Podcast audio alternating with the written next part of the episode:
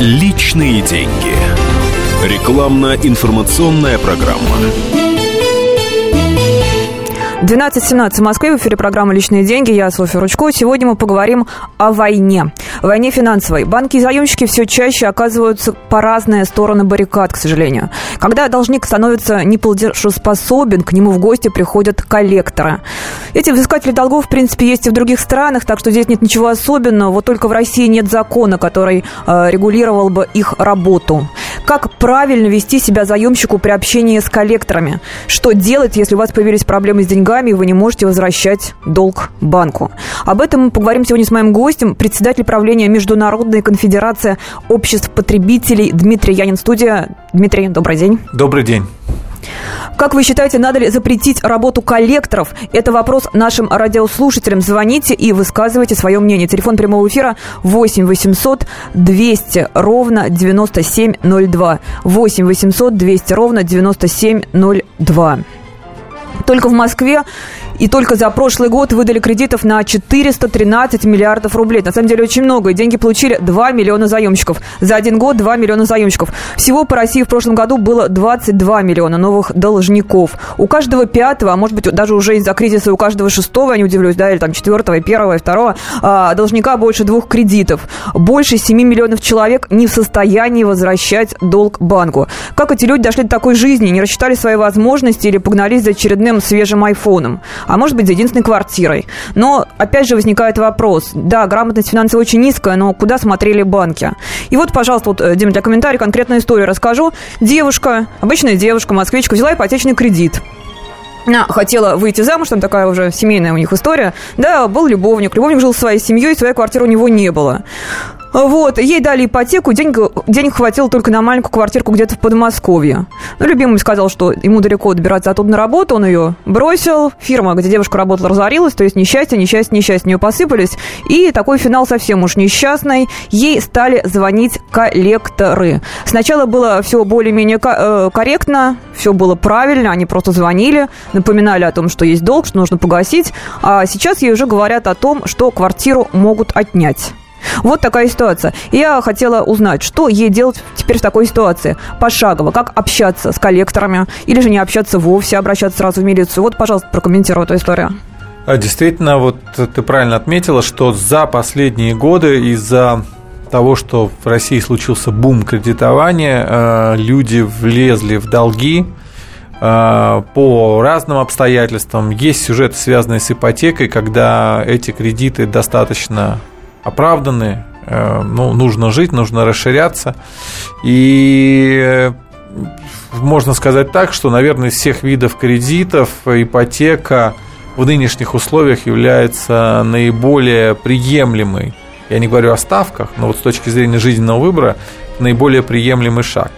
Относительно э, кризиса, да, мы, мы, мы как бы понимаем, что в условиях кризиса и потери работы, снижения доходов – наиболее уязвимыми остаются заемщики, так как помимо роста цен в магазинах, они еще вынуждены платить за кредиты и, соответственно, отдавать деньги. Банки выдавали 2011, 2012, 2013 год выдавали кредиты крайне безответственно. И то, что люди могли занять э, суммы, которые они не могут обслужить, они, это, это как бы это данность, которую мы видим. Коллекторы в России пока легально. Мы выступаем за то, чтобы коллекторы были запрещены, чтобы взысканием долга занимались э, те структуры, которые кредиты выдавали, например, госбанки или там частные банки, у которых есть имя, и которые э, будут рисковать в случае каких-то таких неправомерных действий не только э, риском возбуждения уголовного дела, но и вот своим имиджем.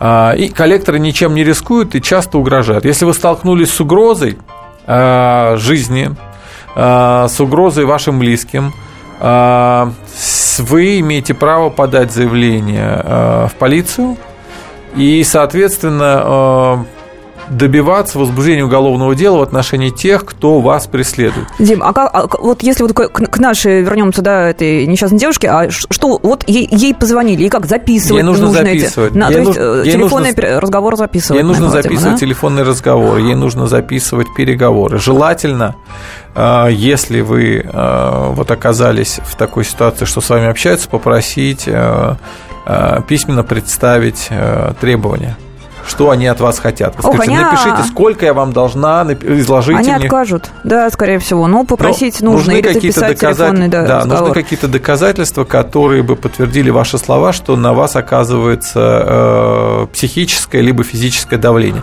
Все остальное, к сожалению, вот к нашему сожалению, в России э, разрешено. То есть нельзя оказывать психическое давление и физическое давление. А, О физическом мы еще поговорим, потому что были совершенно беспрецедентные случаи. Этот год как-то ими особенно богат начало года. Я имею в виду коллекторы и заемщики, это цепочка взаимоотношений. А вот то, что говорят, и не только ей, я вообще таких историй очень много слышала о том, что отнимут квартиру. Разве коллекторы имеют право отнять что-то у заемщика? Это же, по-моему, дело только судебных приставов, на да, самом деле. коллекторы могут подать исковое заявление в суд, или банк может подать исковое заявление в суд, и если это была ипотека, то, соответственно, а, квартира находится в залоге у банка, банк может этот залог продать, погасить кредит и остаток э, отдать вам, если остаток будет. То есть в отношении ипотечных кредитов э, у заемщика защиты, которая ему, например, дана законом о банкротстве, и об этом мы поговорим, у нас останется mm-hmm. время, в отношении ипотечных заемщиков такой защиты нет. Э, по потребительскому кредиту, если вы сделали долги и э, долги достаточно серьезные, вы можете обратиться э, в суд, в арбитражный суд с заявлением о банкротстве. В этом случае, продав имущество, но не все, вам оставляется единственное жилье, вам оставляется базовая мебель, жизненно важные вещи вам оставляются, э, продав часть имущества и оставшись с квартиры, вы имеете возможность начать жизнь с чистого листа. В отношении ипотеки, к сожалению, залог э, уходит банку, и дальше э, действительно вот в зависимости от стоимости квартиры вы можете остаться и с долгом, и уже тогда действительно объявлять себя банкротом. Как вы считаете, надо ли запретить работу коллекторов? Вопрос этот нашим радиослушателям. Телефон прямого эфира 8 800 200 ровно 9702. Вообще, на самом деле, коллектора история действительно вопиющая. Там вот были случаи доведения самоубийства и прочее, прочее. У них такая новая забава. Они расписывают там стены подъезда, в, э, в почтовые ящики бросают объявление о том, что заемщики, его семья начинают оказывать там секс, интим-услуги. Вот. И таким образом даже вот один заемщик, да, вот эту историю, если ты помнишь, из-за этого покончил жизнь самоубийством, потому что денег возвращать э, долг банку было, собственно, нечем, а коллектора просто совершенно иезуитскими, иезуитские ну, приемы использовали. Да, и вот у меня вопрос, закона-то нет, и как может защитить себя заемщик от взыскателей долгов? Я понимаю, что обратиться в милицию, да, но если нет никаких документальных свидетельств о том, что вот такое вот, вот было действительно, тем более часто же э, в долг берут пенсионеры, они, в общем, технически не особо грамотные, там им что-то записать действительно, на самом деле, довольно-таки проблематично для них. То есть они, получается, абсолютно беззащитны. Они остаются один на один э, с коллектором. Сейчас мы на звонок ответим и продолжим разговор. Да. Э, Сергей, здравствуйте. Э, меня зовут Сергей, город Тверь. Да, здравствуйте. Но у меня мнение однозначное, и оно, наверное, совпадает с мнением большинства людей, что коллекторов надо запрещать. Вот, потому что у нас, ну вот как часто бывает в стране, из крайности в крайность. Вот, поэтому... А вы сами сталкивались с ними в своей жизни? Или там ваши близкие какие-то были истории, которые вот вы коллектор? Ну, если честно, нет, хотя, ну, как бы с кредитами я имею дело, но я выплачиваю все-таки угу. свои возможности, соразмеряю. Но, понимаете, дело в том, что у нас нет в стране элементарной финансовой грамотности у людей. То есть вот выдачу кредитов отпустили, вот эти быстрые, ну, вот, э, как они, микрозаймы. То есть человек может прийти с паспортом и взять деньги моментально под бешеные проценты, не всегда осознавая, чем это чревато. И такой грамотности у людей нет. Вот надо в первую очередь объяснить людям, что надо рассчитывать свои силы, чтобы потом вот действительно не было таких ситуаций, когда там жизнь уже становится на кон, там страдают дети, близкие. То согласна, вот, согласна с вами. Решать. Я считаю, что менеджер банка может потратить вполне три минуты. Банк не такая бедная организация, чтобы объяснить, объяснить заемщику его какие-то э, финансовые риски. Э, мы сейчас прервемся на короткую рекламу и выпуск новостей. Оставайтесь с нами. Э, впереди самое интересное. Мы поговорим о пенсионерке, которая должна банку 100 тысяч рублей, хотя не брала у него ни копейки. Надо ли запретить работу коллекторов? Вопрос радиослушателям. Звоните. Телефон прямого эфира 8 800 200 ровно 90 9702. 8 800 200 ровно 9702. Да, пока еще у нас осталось время, да, Дима, давай, да, буквально короткая рекомендация, 30 секунд осталось. Чего нельзя делать коллектором при общении с заемщиком? Категорически. Ну, как я уже сказал, нельзя угрожать, э, соответственно, нельзя ни в коем случае оказывать какое-то физическое давление. Э, правильно сказал слушатель, что вот в нынешних условиях, когда нет культуры и э, коллекторской деятельности допущены все и вся, должен быть простой запрет, мораторий, а через 5 лет это можно обсуждать как закон. Спасибо. И сошлись они в чистом поле, и начали они биться. Каждый за свою правду. И не было в той битве ни правых, ни виноватых. Звон стали.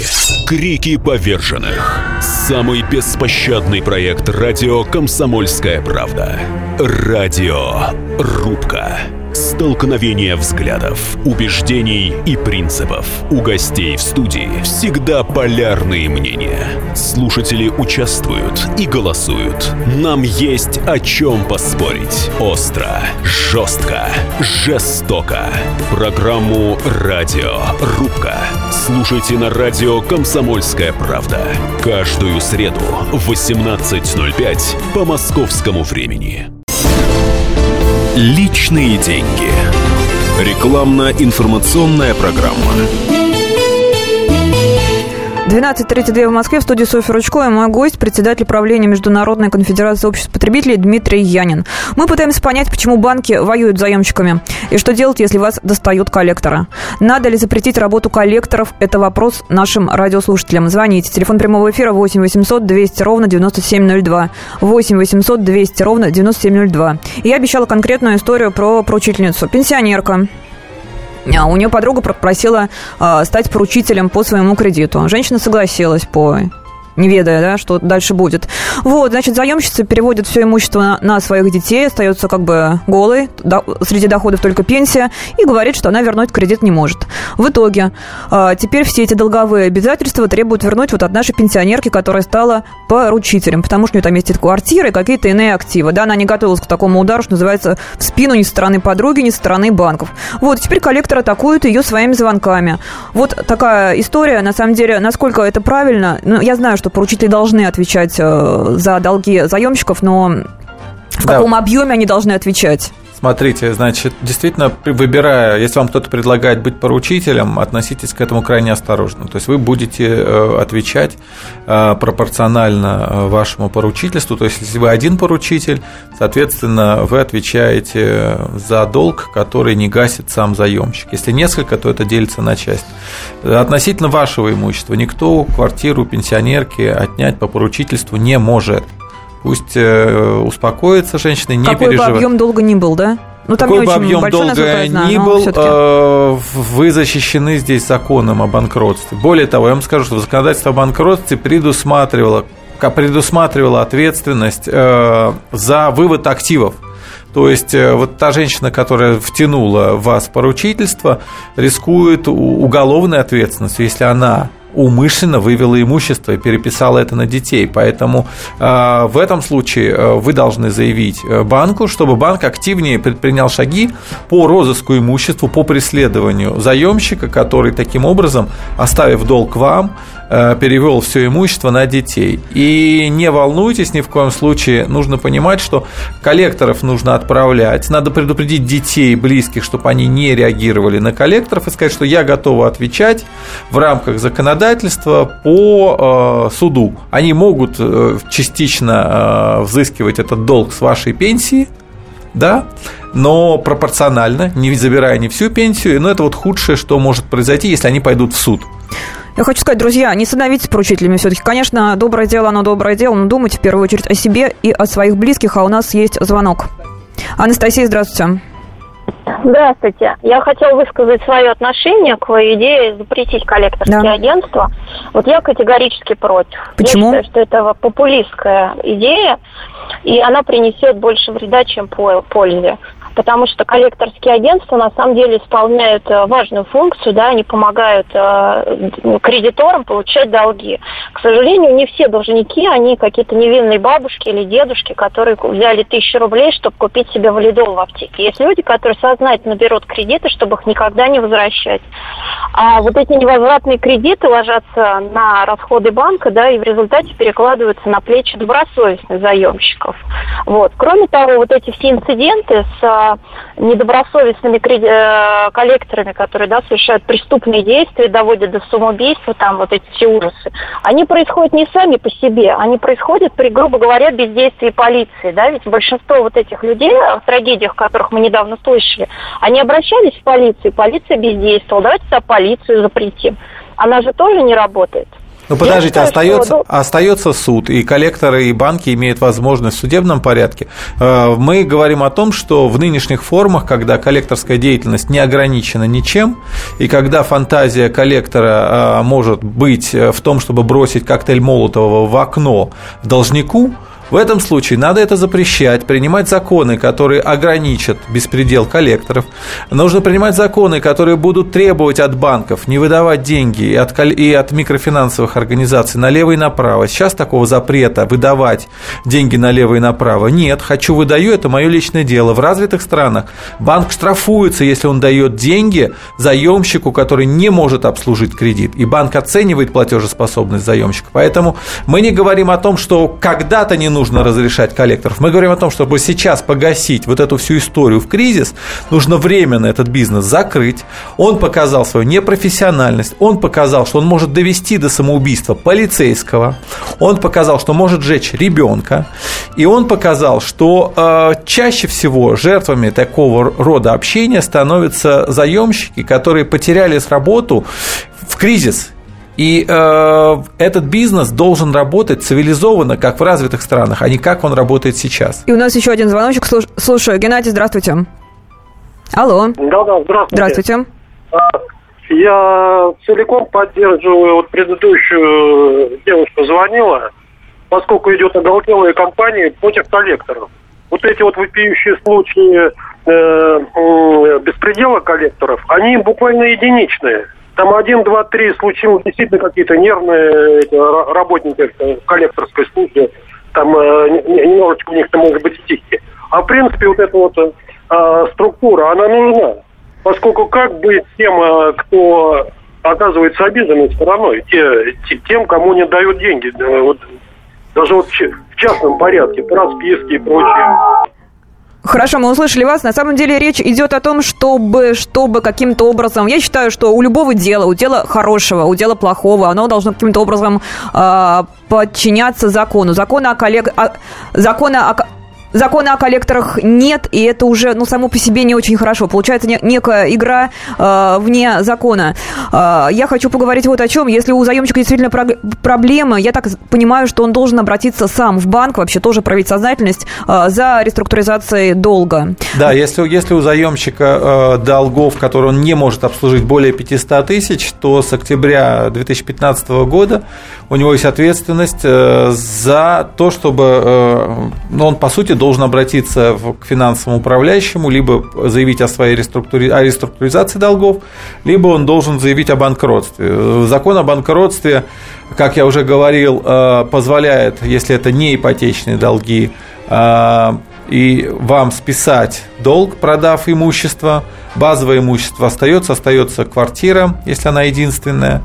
А, остается а, часть наличных денег, и э, в этом случае вы э, не имеете права в течение пяти лет брать только следующие кредиты и занимать руководящие посты в частном бизнесе. Это закон о банкротстве. Есть еще один звоночек, давайте послушаем, да. Алексей. Алексей, здравствуйте. Да, здравствуйте.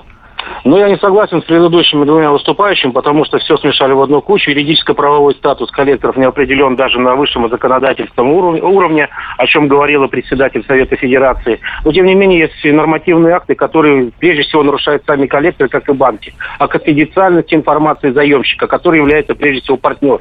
И вот эта позиция финансовой грамотности, извините меня, когда мы устраиваемся на работу, мы рассчитываем, что наша зарплата будет покрывать не только нужды а, перечня расходов, но и как-то э, копить деньги, чтобы приобрести какие-то другие блага. Поэтому любой э, специалист банка, который проходит психологические тренинги, я сам два раза сталкивался с тем, чтобы брать кредит, никогда вас не будет отговаривать, чтобы вы не брали кредит. Вам, естественно, могут отказать в кредите без объяснения причин. Вот поэтому я хочу сказать, что э, у меня два вопроса еще будут впереди к вашему специалисту. Прежде всего, вот эти коллекторы, надо сейчас приостановить их деятельность, ввиду того, что они э, хорошо успокаивают информация в том, что они возвращаются в места заключения, потому что порой работают люди с уголовным прошлым, не пренебрегая методами предыдущих, так сказать, своей деятельности. Согласна. Вопрос, Это просто у нас время, эфир ограничено. Да. Вопросы, давайте к вопросам перейдем. Да, для вопросы. Дмитрия. Я угу. хочу высказать инициативу, чтобы запретили микрофинансовые, прежде всего, а, организации, которые в регионах ввиду э, Мы согласны, вы абсолютно... стоимости жилья отжимают у людей жилье. Вы абсолютно правы вы абсолютно правы. Деятельность МФО должна быть запрещена в России. Вы знаете, вот у Достоевского преступления и наказания ставка у старухи-процентщицы была 120 годовых. Сейчас ставка легальная у МФО 800% годовых. Это, это не бизнес, это ростовщичество. У людей забирают квартиры, у не, ну, людей забирают все. Да, Поэтому, конечно, мы, мы, мы как бы с удивлением смотрим, как три года регулятор э, абсолютно закрывает глаза на вот эти быстро деньги, на быстро кредиты, когда человек может занять Э, под 800 годовых и потерять все, потому что обслуживать этот долг никто не может. И я надеюсь на то, что вот до конца года закон об ограничении деятельности МФО будет принят. Второй вопрос какой у вас был? Уже ушел. У нас да, осталось, Дима, очень тезисно, буквально в, в двух словах, что нужно менять в законе о коллекторах? 30 секунд у нас. Ну, в законе о коллекторах нет, поэтому а, тут менять нет, нечего. Нужно на время при, приостановить э, возможность банкам отдавать долги на сторону, пусть спокойно взыскивают, пусть по каждому случаю рискуют своим именем, по каждому случаю угрозы, пожары, надписи. Второе.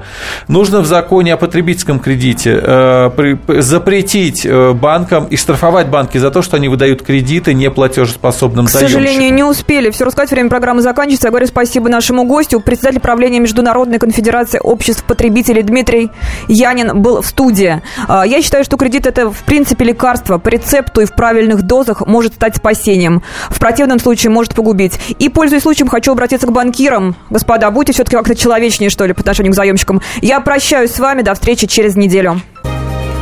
Кто владеет информацией, тот владеет миром. Будьте в курсе событий, находясь вне дома или офиса. Установите на свой смартфон приложение «Радио Комсомольская правда». Слушайте в любой точке мира. Новости, интервью, комментарии. Доступны версии для iOS и Android. Радио «Комсомольская правда». В вашем мобильном.